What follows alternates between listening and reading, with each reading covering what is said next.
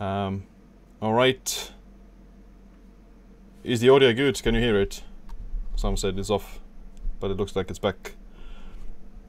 Yeah. Been reading your book, interesting stuff. Well, thanks. Which one? Which one? Uh, it's- quite a few few books. Like the um, Metabolic Autophagy book is gonna have like a second uh, year anniversary in uh, February, like the first uh, few weeks of February, and uh, yeah, it's uh, essentially I think still pretty relevant or up to date uh, in terms of the research we currently have about autophagy and intermittent fasting. So I haven't I haven't changed my mind about it um, almost at all. Like uh, last year I did do like an update into it where I kind of went through some of the uh, research, um, but uh, this year I haven't seen like any additional research that would like you know change um, change a lot of the um, claims in that and the recommendations. So it's, it's actually was something that I'm doing still. The kind of the metabolic autophagy kind of routine or the protocol. So the uh, main idea is behind it is to kind of mm, like on a daily basis and on a like a annual basis to kind of maximize the benefits of this time restricted eating as well as um, also uh, do resistance training and uh, eat a diet that facilitates like muscle growth and strength gains. So you don't want to become like frail and uh, lose your muscle because of doing intermittent fasting because that's actually a bad thing for longevity and anti-aging uh, because muscle is very beneficial and useful for aging and uh, also just metabolic health and uh, body composition. So you do need muscle and for muscle you need to essentially lift lift heavy weights and eat a, a, a higher protein diet so that's got that's why the um, some research in um, like longevity and lifespan kind of finds that the high protein diets shorten lifespan but uh, that's uh, that's why you do it with uh, intermittent fasting and time restricted eating. So you don't want to be spending an entire day in this high protein fed state and uh, doing the, the confining your eating window and confining your protein intake in a smaller time frame with like either one meal a day or 16 and 8 you kind of sidestep that and uh, you avoid the consequences of you know high protein. Uh, boron and borax questions. Is it good to digest? Well bor boron uh, is a like a not, not an essential nutrient but it is a nutrient with um, quite important roles in the body. And like you know it helps with testosterone and also like kind of prolongs the half-life of vitamin D. So it is you know very useful uh, to a certain extent. It's not not considered like an essential nutrient uh, although it might uh, be revised in the future. Uh, but you get boron you, it's very hard to become boron deficient unless you eat like a very processed food diet. So you get boron from mm, primarily like you know plant foods different kinds of um, these you know you know fibers and vegetables uh, legumes lentils uh, as well as some like you know animal foods uh, but mo- most more is more often in um, plant foods. Mm, borax uh, borax is a like a different kind of thing. Uh, it's like a detergent used for that. Uh, yeah you wouldn't want to be taking like uh, chemical borax but yeah getting adequate amounts of boron from a diet is a good. We actually have a chapter about boron in my, in uh, the upcoming book that I'm writing with uh, Dr. James DiNicolantonio, and we do talk about it um, quite quite a lot, especially like an entire chapter about it. So yeah, you can you can look forward forward for that. It's gonna come out maybe like in a few months or something. It's um, you know, that's what I've been doing the entire time this uh, past few months, uh, writing the next book, and it kind of takes a lot of um, just resources and time for just focusing on that. But it's a really good book. It's a really comprehensive one. It's gonna be it's gonna be at least like 600 pages, at least s- 600, 700, 700 pages, and we're gonna co- cover all the minerals, uh, all the essential minerals, all the trace minerals, and all the like. Um, you know, semi-essential minerals that uh, aren't essential, but you do need them. And yeah, the chap- chapter by chapter, all the research, how much you need, um, what's the role of the mineral, and uh, how does it interact with the other ones, and you know, what are the ratios. So it's a really interesting book and kind of very eye-opening. Uh, what are your thoughts on lion's mane? I just took some for the first time today. I've heard lots of good stuff. well, lion's mane is a it's uh, yeah like an adaptogenic mushroom, and I do take it myself as well, uh, lion's mane. Um, and you know the uh, reported benefits uh, of it mostly have like the biggest benefit of it has to do with neurogenesis. So it helps with like the brain uh, cognition, helps with brain uh, neuroplasticity, and that sort of thing. Mm, I would imagine that it also helps with uh, like maybe traumas or something. Although I'm not, I'm not sure. I haven't um, fully looked into that, um, but it does help with uh, like cognition or um, brain performance. And uh, what I do is uh, I take it, uh, you know, in the morning with not in the morning, but in the afternoon when I drink some coffee. So I just mix it into my coffee, and it's a really good thing. It it all these medicinal mushrooms tend to also have like a beneficial effect on um, like lipids. It helps with the, like triglycerides and also helps with kind of stimulating some autophagy. So uh, these different mushrooms, uh, reishi chaga, they tend to have like a similar um, benefits on the uh, lipids. Mm. Uh, I also noticed like um, I did like a different kind of a protocol um, a few months ago last year where it was like microdosing with uh, lion's mane uh, with also psilocybin in there which is the Paul Stamets um, neurogenesis protocols or something. I did it that for a month and I did notice like a little bit of a little bit of like a better maybe focus or um, mm, yeah like just better brain, brain performance during daytime when I did it but I haven't lost it after after I stopped taking it, so maybe it was kind of a permanent. How about drinking beer? Maybe light beer, not too many. well, uh, well, like let's say the most mo most of the commercial beers, um, you know, pasteurized beers, and uh, they tend to not have a, they don't have like any of the beneficial compounds that you may get from like the grains uh, or the hops. they're mostly just uh, alcohol and uh, you know sugar and that sort of thing. So they tend to not have any real benefits. But if you were to do like your your traditional beer, you ferment it yourself, then you may get like uh, yeah like an actual uh, beneficial effect. Um, you know, some it has like some ferulic acid, if I'm not mistaken, which has like, immune system boosting benefits a little bit. Uh, but yeah, it's all all, in the in dose. So if you take too much alcohol, too much beer, anything then you definitely will see some bad negative effects on like visceral, visceral fat accumulation. You get estrogen dominance. Uh, you get you know easier fat gain, uh, worse lipids probably, and that's that sort of thing, and fatty fatty liver. So yeah.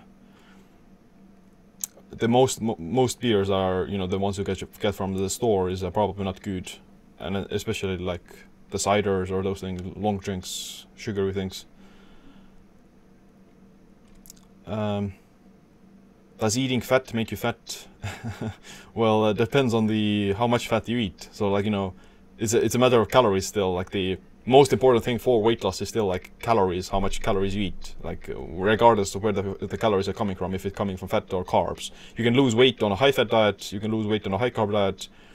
Uh, it doesn't you know depends on the overall calorie intake.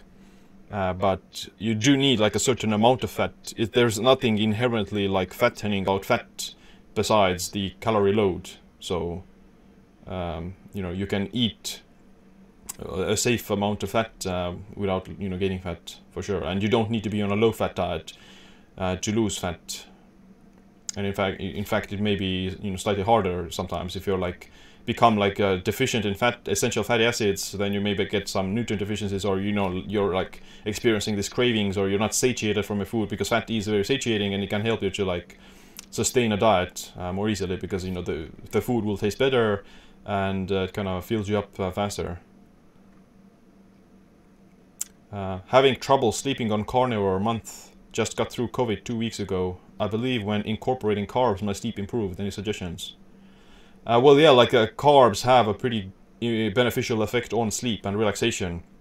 So um, um, it helps it helps to produce like uh, the sleep hormones and helps to get serotonin in the brain. Uh, whereas if you're like low low well, like insulin insulin helps to deliver the serotonin into the brain where it get, gets converted into melatonin and likewise carbs also can make you like relaxed just drowsy. Like that's that's the what that's the good thing about carbs. If you eat them like in the evening then you actually feel drowsy and tired and prepare for sleep compared to maybe if you eat them in the afternoon or the morning then you're to crash and uh, want to fall asleep uh, there. So uh, i do believe like a cyclical uh, low carb keto diet is uh, better in terms of just metabolic flexibility as well as yeah like you said sleep. So if you may if you may do like keto for too long or you know zero carb carnivore for too long, then you may get like some sleep sleep problems. And uh, yeah, like uh, maybe maybe like even just just because you're like um, you know running on adrenaline almost all the time, that can also kind of keep you in the state uh, of not not not not falling asleep. Da, da. Thank you for everything you do. I'm from Alberta, Canada. What method do you use to monitor your ketosis level? Uh, well, um, when when I would measure it, the, the most accurate one is, uh, in my opinion, still like the blood ketone meter, just with the like uh, Keto Mojo or um, some something like that. Uh, that's generally the best accurate for knowing your blood ketones. There's also these breathalyzers, um, ketone breath meters. They tend to have like more, you know, vari variable results, so they're not always accurate and they can be affected by many things. And but generally, the blood ketones tend to be the most accurate ones. Do do do. Siim, do you swim under the ice? well, uh, no, no. I think it's uh, pretty dangerous. I wouldn't do it. Like uh, it's uh, there's no like uh, I don't have like this um, like a Wim Hof uh, type of um, mentality or a Wim Hof uh, uh, pursuit where I want to like do some crazy feats in terms of the cold or something. Like I would sit in an ice bath or I would sit in an ice hole, uh, but I wouldn't like swim under it because you know you can very easily just cramp or um, you get frozen. Mm. Do you think moss would break a fast? well, uh, I think uh, moss uh, is it has like maybe a little bit of calories, but most of it isn't like fully absorbed because it's you know fiber and that, that sort of thing, and it's like not the vegetable type of fiber, it's slightly different, I think. Um, so yeah, it would like it would break a fast in the kind of short term, but it doesn't really matter that much either. Like you don't really absorb that many calories from it. Mm. And uh, yeah, depends on how much you're eating. If you take like just a I don't know, a tablespoon, just one tablespoon of something like, even like not sea moss, but maybe, you know, kelp or uh, nori or something, then it you get some iodine from it, which is good for the thyroid and can be beneficial for, you know, when you're fasting. Um, but yeah, like I, I would maybe just eat it in the eating window if you're like worried about thyroid function. We have a super chat uh, on from Space 99 Yak. Thoughts on the carnivore diet? Uh, yeah, like well, like I said, uh, you know, it can be good for some people. Do you need to do it to stay healthy? Uh, no, no, you don't. Um, like most most people who, like the most healthiest people in the world, they're not fully carnivore, and they're not fully vegan either. They're you know omnivores. Uh, can you be healthy with doing a carnivore diet? Uh, you could probably um, you as long as you you know probably have to eat this nose to tail approach where you incorporate organ meats uh, because you know high muscle meat diet is you know probably will lead to like iron overload and copper deficiency. Uh, so yeah. Do you need to do it in the long term or should you do it in the long term? I probably wouldn't recommend to do it in the long term because um, yeah, like you may develop actually some food sensitivities towards uh, you know like the easiest, even the like the health like regular e easiest foods you will develop some um, intolerances towards, and uh, yeah, it's also like a lot of people say that they crash after they come off of it, like or not crash, but you know they eat carnivore strict and then they eat like like some carbs or breads or something, then they get like this really really bad rebound or like they they actually feel worse. Uh, after that because of uh, being so strict beforehand. So yeah, that's what that's what I think. Like you you can definitely uh, do it in some ways, or maybe like in the short term to kind of um, eliminate some uh, potential um, things that you're sensitive to. But uh, I wouldn't do it in the long term, or like you know, at least you shouldn't feel the obligation or you shouldn't be thinking that it is something that you need to do to stay healthy because you don't like you can stay healthy even on a completely uh, regular omnivore diet and yeah achieve like optimal body composition optimal health from that. So sometimes you may feel the need that you need to do it on any kind of diet um, that you that you some people are just very persuasive in, ter in terms of telling you that oh you need to do my diet in order to be healthy because of these these reasons. Uh, but um, it's always nuanced and it's never um, one size does one size fits all solution um, Are you familiar with Andrew Huberman and his work on recovering lost sleep with Yoga Nidra?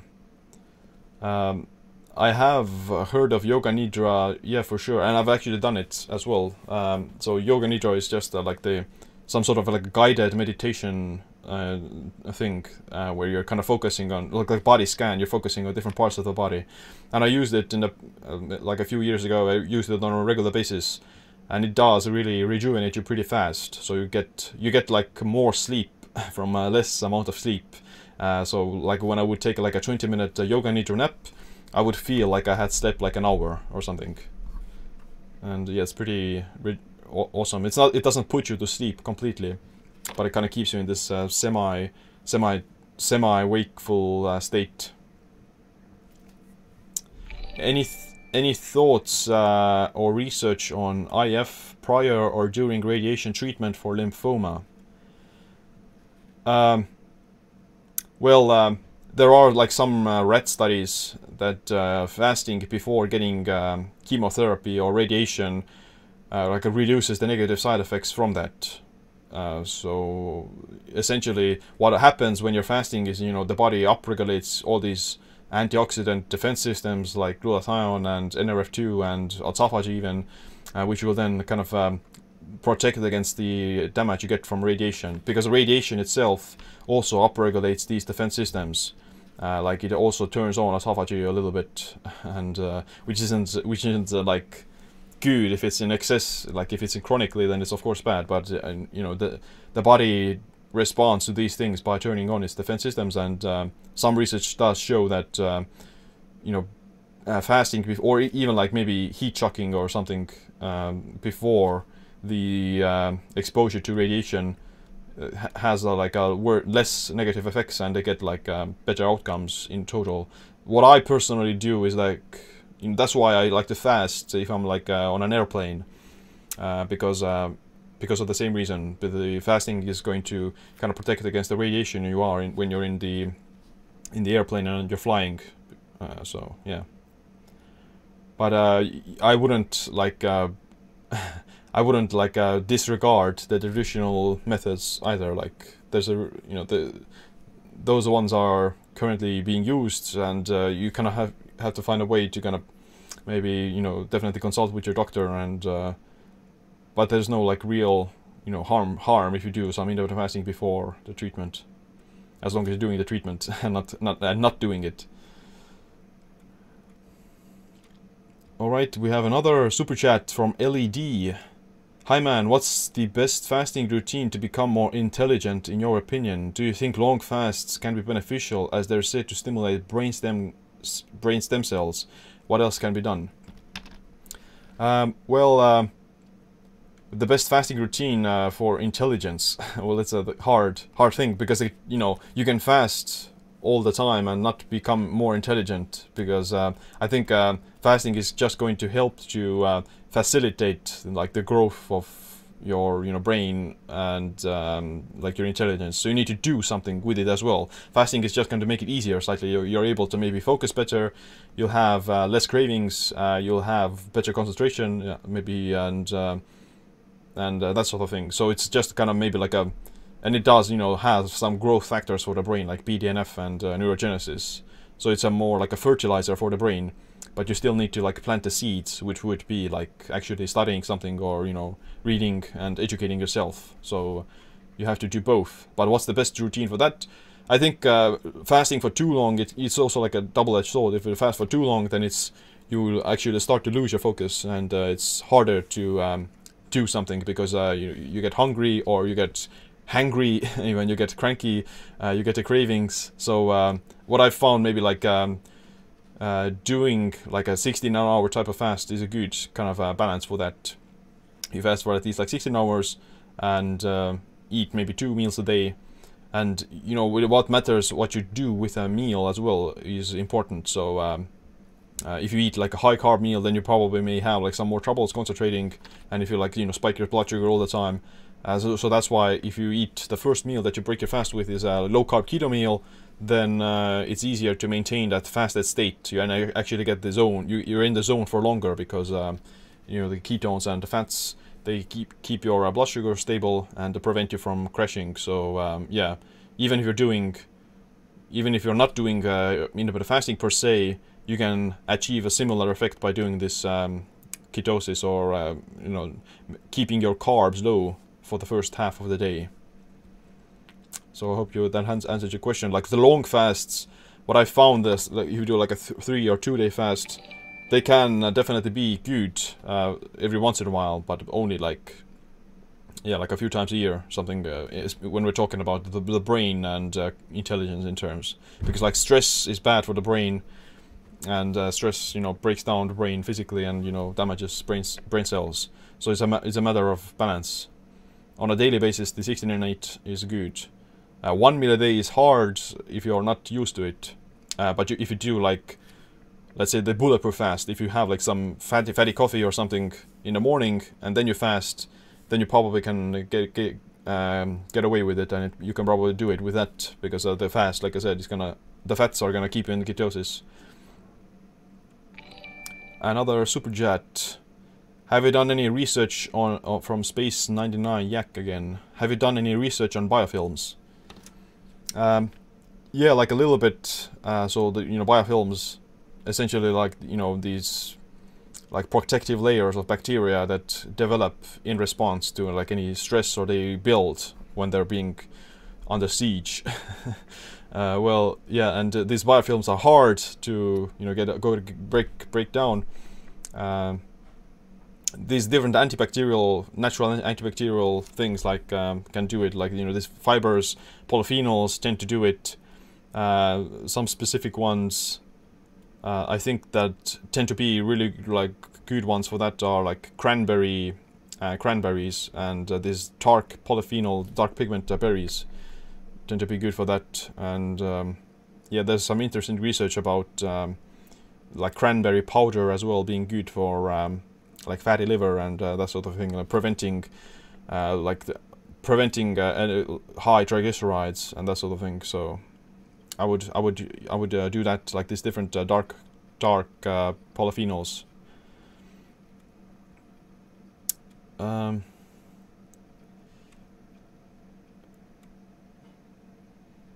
another super from uh, Sarah Sapien who says hi Simmers and uh, she says any thoughts on the scandemic uh, sorry uh, well, uh, I think uh, you know the it's it's you know real. It's definitely there is uh, something virus out there. People are getting infected. Well, how big are the numbers? Um, they may be like inflated, or they may not be accurate because of um, you know um, miscategorizing people or something. Um, how dangerous is it? You know, the, so far the uh, current research does show that you know a lot of like the vast majority of people like 99% of people are going to be fine and most of the people that are affected are very old um, even like you know in the 70s 80s uh, or they have like these uh, comorbidities uh, diabetes metabolic syndrome uh, hypertension cardiovascular disease those sort of things so um, and you know what i've noticed over the past few uh, weeks and months is that there's like a lot of people who have actually gotten it and like most people know someone who has gotten it and has recovered. So i think that you just need to you know take care of your health and um, especially in terms of um, metabolic health and sleep and uh, exercise and that sort of thing because those are the kind of the biggest fundamentals to your uh, immune system function and health. Like nu nutrient deficiency, deficiencies are important like vitamin d uh, zinc um, selenium and uh, vitamin C to a certain extent. So those are the important ones. Magnesium, uh, and you know definitely you can check out uh, the immunity fix with uh, Dr. James DiNicolantonio, which we wrote, which kind of covers all the fundamentals of the immune system and um, what you need to uh, make it work and um, increase your like uh, resiliency against those things. In terms of like the other factors like um, the economy, economy and things, I would say that it's uh, the lockdowns and things are tend to appear to be worse than the you know virus itself or something that people are going to suffer more from the lockdowns. And especially like the economy and thing people are going to suffer from more from that uh, than uh, the actual virus. And yeah it's um, it's a pretty bad situation, and yeah, I, I think hopefully we wouldn't like um, start to keep people locked down for too long, and we start to actually you know uh, realize that we can't do it forever, and there's gonna be a huge, huge um, pain down the road if we uh, keep keep going like we are at the moment. And there's definitely people taking advantage of it, um, like big powers trying to get more power for themselves or um, push certain agendas, or yeah something. But yeah, that's a bit conspiratorial that we wouldn't want to talk about at the moment. Um, Sarah 99 Yaks uh, another super chat and she asks C60 longevity booster or not? Uh, C60 um, carbon 60 or buckyballs is uh, this uh, sort of a uh, yeah like a they it's a you it's mixed together with some different kinds of fats like olive oil or um, MCT oil, and it has doesn't really have that much research about it, and it does in one like uh, rat study it, it kind of extended lifespan uh, quite a lot, and, and, I think it was the most um, most longest documented extension in lifespan um, ever seen in any any study. Uh, but um, again, it's, it's, just one study at the moment, and there's no like human research about it uh, I I do have used it. I actually did a podcast with one of the um, uh, one of the people who is kind of uh, manufacturing it for the public. Uh, C is the product that I used, and um, it it is supposed to be like a very powerful antioxidant and like a free radical scavenger, and it does also protect protect against lipid peroxidation and that sort of thing. Mm, but uh, I haven't like noticed any like um, huge like promising research about it. Of course, it's you know interesting, but um, we just have don't have that much um, research about it yet. So who knows what's gonna happen in the next uh, few years. Do do do. Let's carry on. The best time to start eating if you're doing 16 and 8 intermittent fasting. Yeah, uh, well, usually people who do intermittent fasting 16 and 8 they tend to just skip breakfast and uh, they start eating at like 12 or 11 a.m something. Uh, i think that's a really fairly reasonable time to break the fast if you're doing uh, 16 and 8 so um, generally um, the kind of main main difference is that do you want to skip breakfast or you do want to skip dinner? Uh, well the research doesn't find or the research finds that there is no real difference between them as, in, as at least in terms of like blood sugar and um, metabolic health. So it doesn't matter when you break the fast, generally, uh, as long as you're um, eating within that eight-hour window and you're not like eating immediately before bed or you're like eating in the middle of the night. So what I think, what when I did, when I would do 16 and 8, I would just eat at noon. I would eat like uh, at 12 or something, and I would eat, I would finish the second meal at 8 in the evening. That's what I think is a fairly fairly reasonable one because you don't want to be like you don't want to be starting to eat uh, immediately after waking up uh, because you do need like the small kind of rise in your cortisol to wake you up and uh, you know eating does uh, lower the cortisol but uh, that not may not necessarily be the good thing. So actually it's it's not it's not like bad to eat either in the in the morning but it's just that you're missing out on the potential health benefits of the cortisol and like potential uh, fat oxidation benefits of the cortisol. So yeah, what I would so generally I would recommend you just wait uh, like two to three hours after waking up before you eat, and uh, two to three hours you stop eating before going to bed. That would be like the the the time frame for like the regular people who aren't doing you know fasting. Uh, building muscles on 16 and 8 is is it legit? Uh, yeah, it's, it is. It's um, it's uh, very easy in terms of uh, that. It's it's not it doesn't impose any real hard restrictions on your uh, potential to build muscle. You get you get to uh, eat you know two to three times uh, within that eight hour window, and you kind of stimulate muscle protein synthesis. Of course, it's not. Uh, it may not be as anabolic as eating six times a day, but um, it's still uh, possible. And there are research that they compare one one um, group of people who are doing 16 and 8 and the other one who is doing the regular diet, and both of them build muscle and strength. But the 16 and 8 group also lost a little bit more fat, and uh, they had less inflammation because of the fasting. So, yeah, It's it's possible, uh, and there are like quite quite a lot of people who have done 16 and 8 to build muscle um, on social media as well. So yeah, it's a it's a fairly like popular popular um, protocol.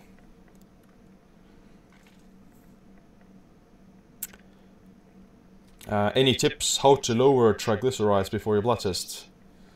Um, well, triglycerides tend to rise because your body isn't burning them for fuel. So if you're like burning fat for fuel or you're burning ketones, uh, you're in ketosis, then you you tend to see a reduction in triglycerides because you're uh, you know mostly burning them for fuel.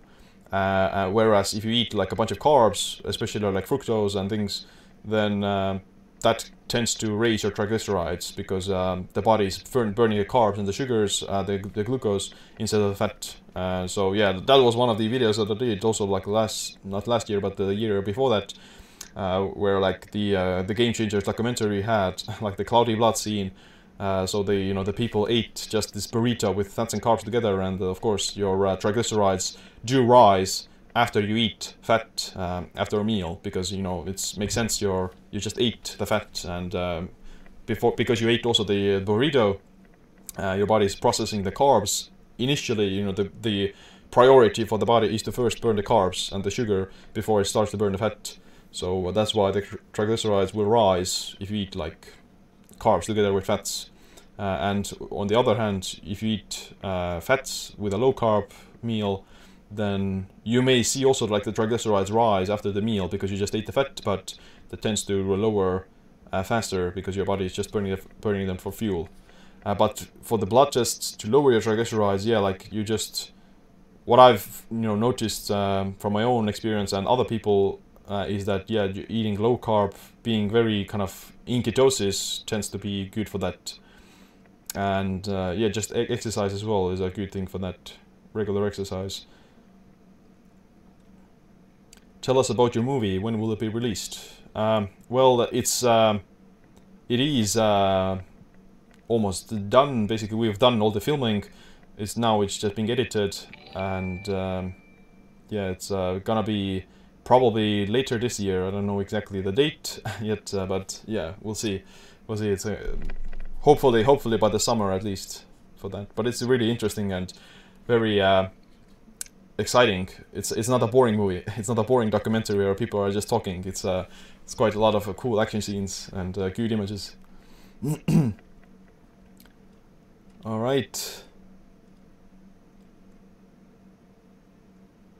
Um, can you achieve the same benefits in sauna while in jacuzzi? Would it just take longer? Uh, well, uh, theoretically, yes, to a certain extent uh, because uh, your body temperature does rise when you are in jacuzzi or the hot tub. It's just that maybe because you you, you won't be getting that hot um, when you're in the jacuzzi compared to the sauna. Uh, but um, yeah, maybe if you do, if you take it for longer, then you eventually just get the same benefits. I think so. Because uh, like uh, it doesn't it doesn't matter that you, the the more heat the more heat you get exposed to the more benefits you get. That doesn't really work. Because that didn't work out really well with the uh, sauna sauna world championships so.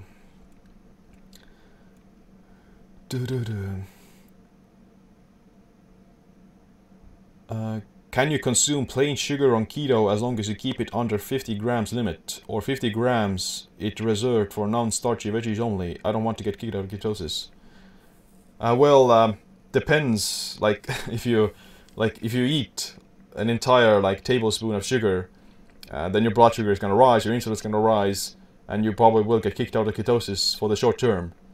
Uh, but if you were to like like microdose the sugar uh, over the course of the entire day, like you take just one one milligram of sugar several times a day, then it probably is not going to have that big of an effect. Uh, I think so because um, you know your blood sugar fluctuates on a semi regular basis all the all the day. Uh, like your blood sugar problem rises if you take the stairs. Your blood sugar rises if you're like listening to music or something. So like the uh, uh the fluctuations themselves aren't um, uh, that, that bad.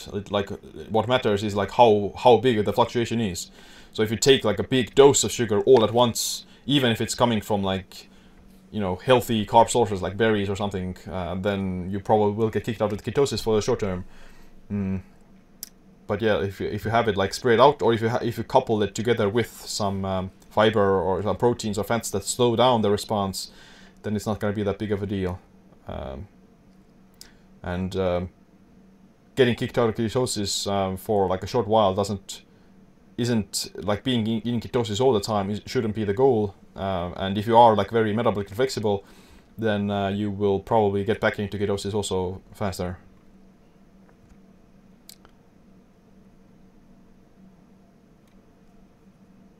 James Brown with the super chat thank you but no message. So if you have any question then that would be good. Mm. do you use activated charcoal during, during longer fasts? How much? Uh, well, uh, yeah, the activated charcoal can be good for like um, binding to toxins and preventing detox symptoms. and uh, certainly, I do use it um, on some days. I don't use it all the time. And if I were to use it, then I would use it only in the fasted state, uh, because um, you know if you take it with food, then it will also bind to like the nutrients that you get from food. So you don't you know necessarily want that you want to do it only for when you're like fasting and you're like detoxing basically and preventing the detox symptoms. How much? Mm, I would say, like you don't. it depends on I don't know like the milligram. I have like these tablets basically, just small uh, charcoal tablets, uh, like these regular pharmacy ones. And um, I don't know exactly how how how how big the dose is for that, but I would take maybe like two, two, um, two tablets if I were to fast because there isn't like real there isn't like hard to tell like the optimal dose because it can be like uh, it can it can be that uh, the um, you know like charcoal itself is I, I think it's hard to like overdose it and uh, and I think it's it's it's not something that is linearly better the, the more you take it either. What would be the best for high autophagy, 16 and 8 every day or eating as you want 5 days a week and then a 24 hour fast 2 days a week?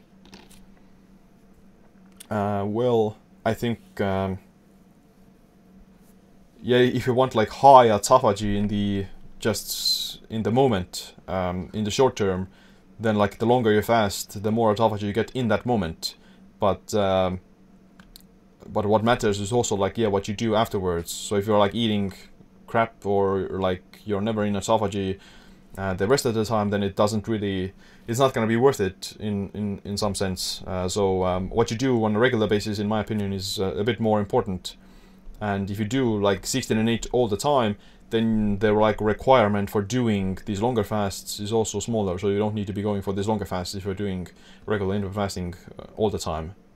Um, with that being said, like 16 and 8 compared to a 24 hour fast is also there's not a huge difference between those things. I think uh, a 24 hour fast is still a pretty short fast, and um, it's not super um, like it's not it's not going to give you that much autophagy. So if you want to get like more autophagy, then you would do maybe like a 48 hour fast.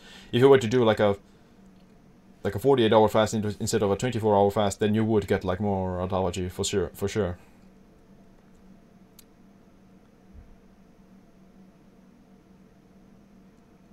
James Brown has a question with another super chat. Uh, can autophagy regenerate the hypothalamus? Uh, I don't think so. I haven't I haven't seen anything uh, in regards to that uh, because um, like uh, to grow new tissue or grow organs or something, you need um, you need like anabolism. You need like growth, uh, which is governed by you know mTOR and um, protein synthesis and uh, that sort of thing. So you need to eat to uh, facilitate growth. And autophagy is the is, is more of uh, like the other side, which is more catabolic. It kind of breaks down and uh, recycles them. So I don't think uh, autophagy can you know regenerate hypo the hypothalamus, uh, but it can have like a positive effect on the brain for sure. Like um, you know, autophagy is involved in eliminating like the beta amyloid uh, plaque in the brain that accumulates uh, during neurodegeneration. And uh, yeah, it's uh, quite important actually for protecting against uh, that and pr- protecting against just the waste and toxic material that accumulates in the brain. So autophagy, regular autophagy may be beneficial for um, you know keeping the brain clean, so to say, and um, avoiding the accumulation of uh, junk material, which is uh, protective uh, against that.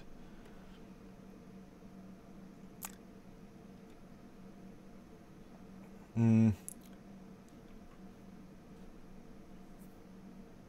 Does coffee consumption have any impact on autophagy effect during fasting? Uh, yes, uh, coffee tends to boost autophagy, and uh, both the caffeine and the polyphenols do it. Mm, so yeah, it's uh, it's good for uh, and uh, definitely helps makes the fasting easier, and um, yeah, I I do consume coffee when I'm fasting. Space Naniak Yak has a question. Any research on uh, spore-based probiotics? Um, yeah, the I think um, I am not a huge um, like a probiotic expert, and you know it's a very it's a very um, like a not not misunderstood, but it's a very um, Pandora's box, so to say, that the, there's so much to know yet, and we don't know that much yet if that makes sense. Uh, so spore-based biotics, uh, probiotics tend to be yeah better uh, than regular probiotics, um, and uh, what what what whether or not which which strain you need or something, it's all it all comes down to your you know unique microbiome in that particular moment and. Um, which ones would you benefit from? So you need to maybe take like a microbiome test first to know what are your like what what uh, strains are more predominant and which ones do you need. So it's like just this carpet bomb approach where you just go in uh, guns blazing and just dropping dropping uh, all the different kinds of uh, bacteria and probiotics in there is uh, probably not a good thing. So yeah, you need to kind of uh, custom tailor it uh, to your own gut first. Yeah, but yeah, generally spore spore-based probiotics are tend to be good. or like the research does show, like you know, the gut is regulates inflammation and the brain process and digestion and even even things like um, even things like uh, your insulin sensitivity and um, you know how many calories you absorb from food and uh, whether or not you become obese is all very tied to that.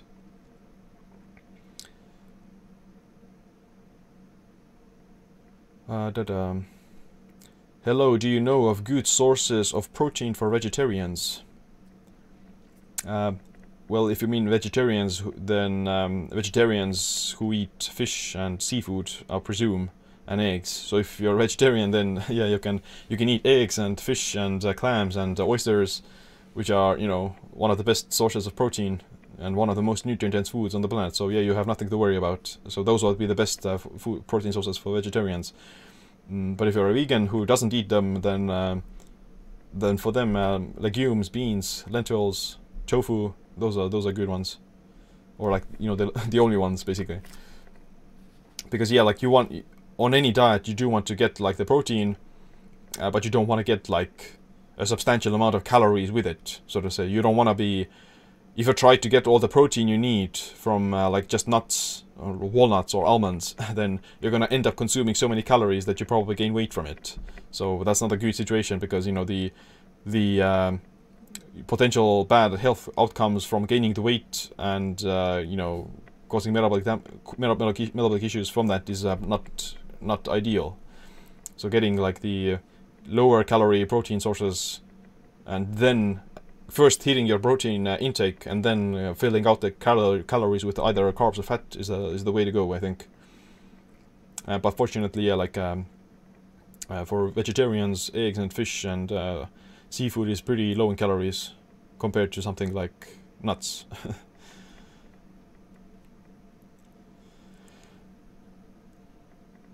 uh, do you supplement with creatine and taurine? Uh, I don't do it all the time. I haven't been taking creatine for like a few weeks uh, at the moment, but um, usually I do take it like three to five day, uh, three to five grams a day. And yeah, it's good for strength and explosiveness and muscle uh, but also has it, it's a, like a methyl donor, which you know is important for methylation, and uh, also has some like uh, cognitive benefits some research does show it. So yeah, it's a generally pretty good supplement and a very cheap one as well. It's a very one of the most researched, um, you know, sports supplements out there. Uh, taurine, uh, no, I don't uh, take taurine because um, I think I get it from foods. So yeah.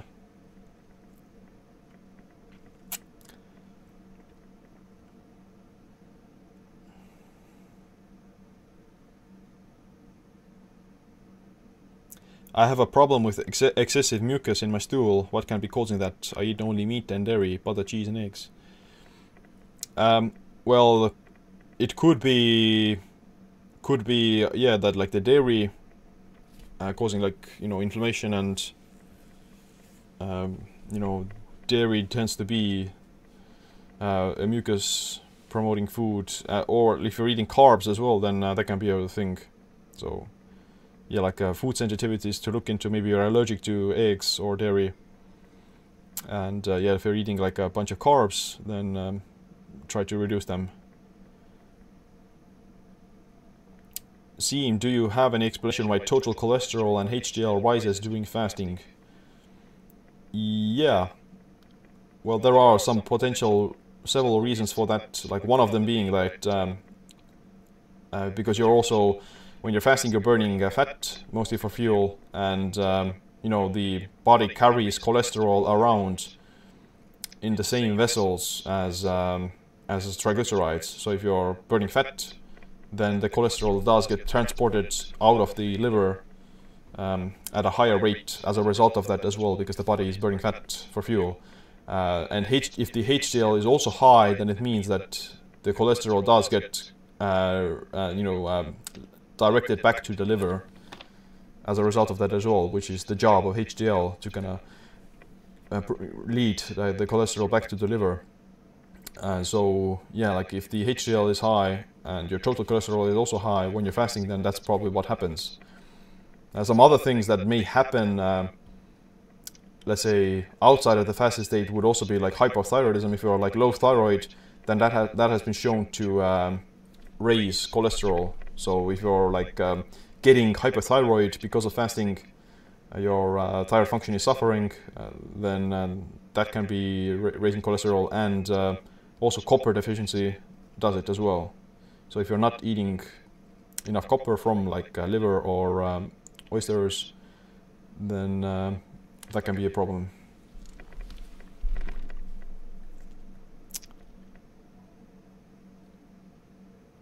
Uh, any any opinion on acupuncture? Have you tried it? Yeah, I do. I have the acupuncture mattress, which is awesome, really good, uh, relaxing, and uh, good for sleep, good for re relaxation.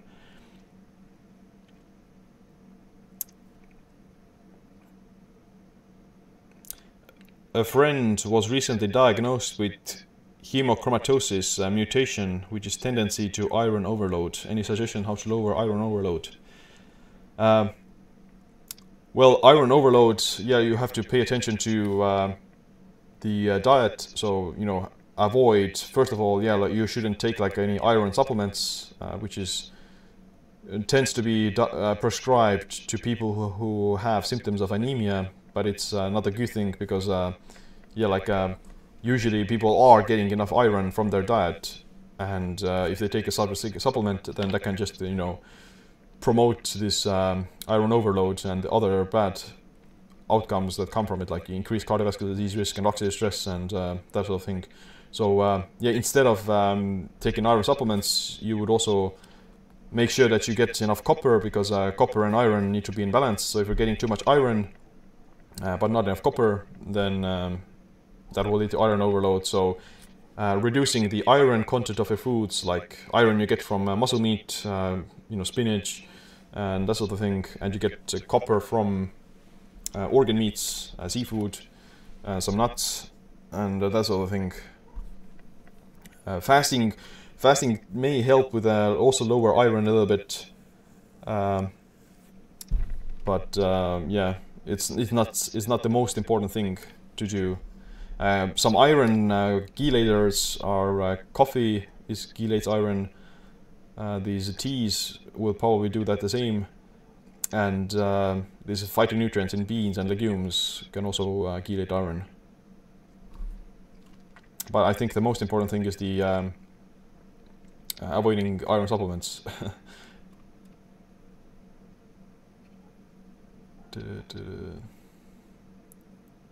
Liver versus oysters, which food is the most nutrient dense? Ooh, that's a tough, tough pick because uh, yeah, like I think uh, liver and oysters are definitely like in the top three uh, of the most nutrient dense foods in the world. Uh, so I would say that probably liver is more nutrient dense. Um, oysters are oysters are, are good for like um, iodine and um, selenium, but liver has the minerals, but it also has more of the vitamins uh, like you know B12 so I think liver tends to be better a little bit. But liver doesn't have that much iodine, so you, you optimally you wouldn't want to get both.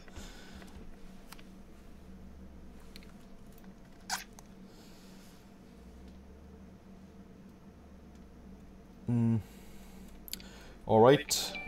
Laurinus Binderis with a super chat. What are benefits of a continuous glucose monitor? Uh, well, uh, a continuous glucose monitor is going to help you to basically look at your uh, blood glucose in real time uh, all day. So you don't need to prick your finger every time you want to look at it. So most of these devices kind of uh, they store the information or the data on a like a continuous fashion, so, so that you you can actually you can actually you know measure it and you can see what your blood sugar was like 30, min 30 minutes ago or two hours ago. So that's that's the best best thing about it.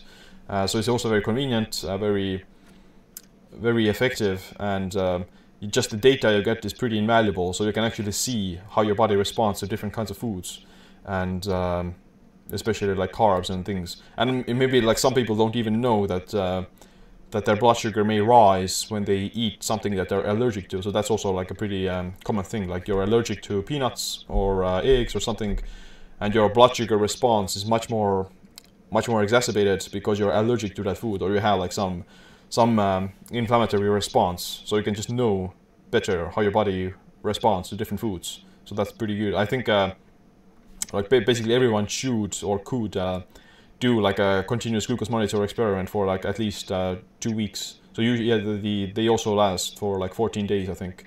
I did like a podcast with uh, NutriSense, and yeah, I, I I think it's very good, very very valuable. One of the best tracking devices that you can use maybe besides sleep. Or like even maybe like the CGM would be probably more important than tracking your sleep, I think. Another super chat by Eddie D.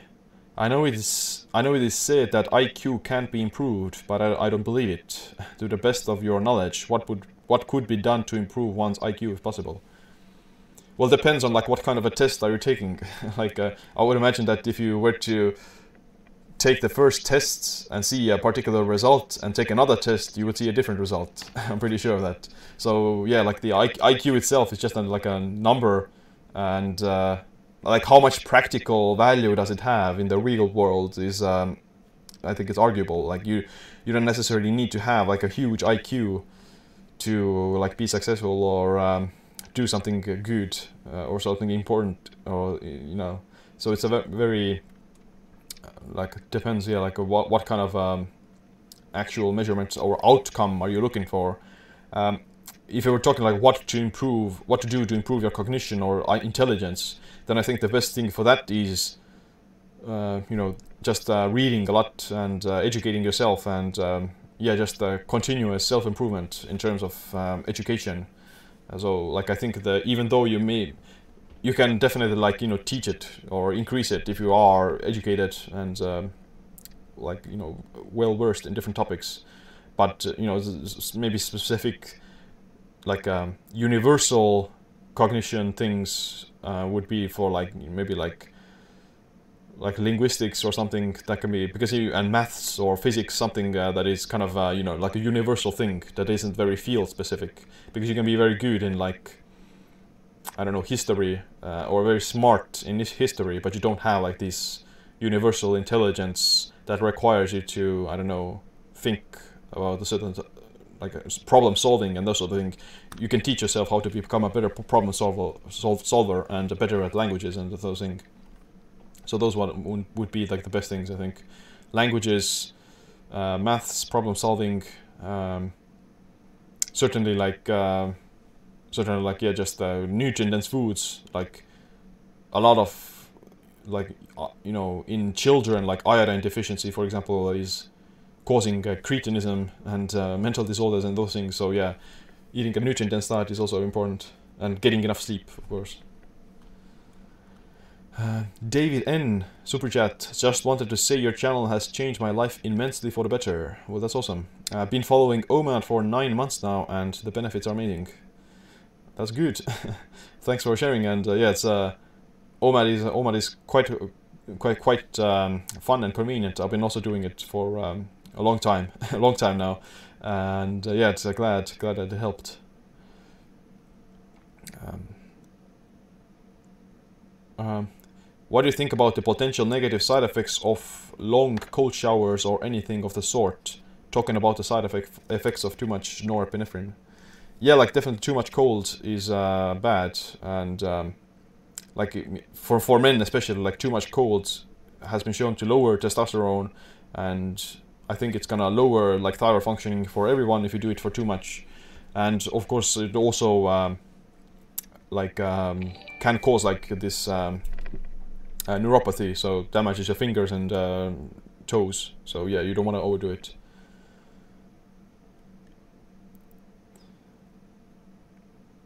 Mm.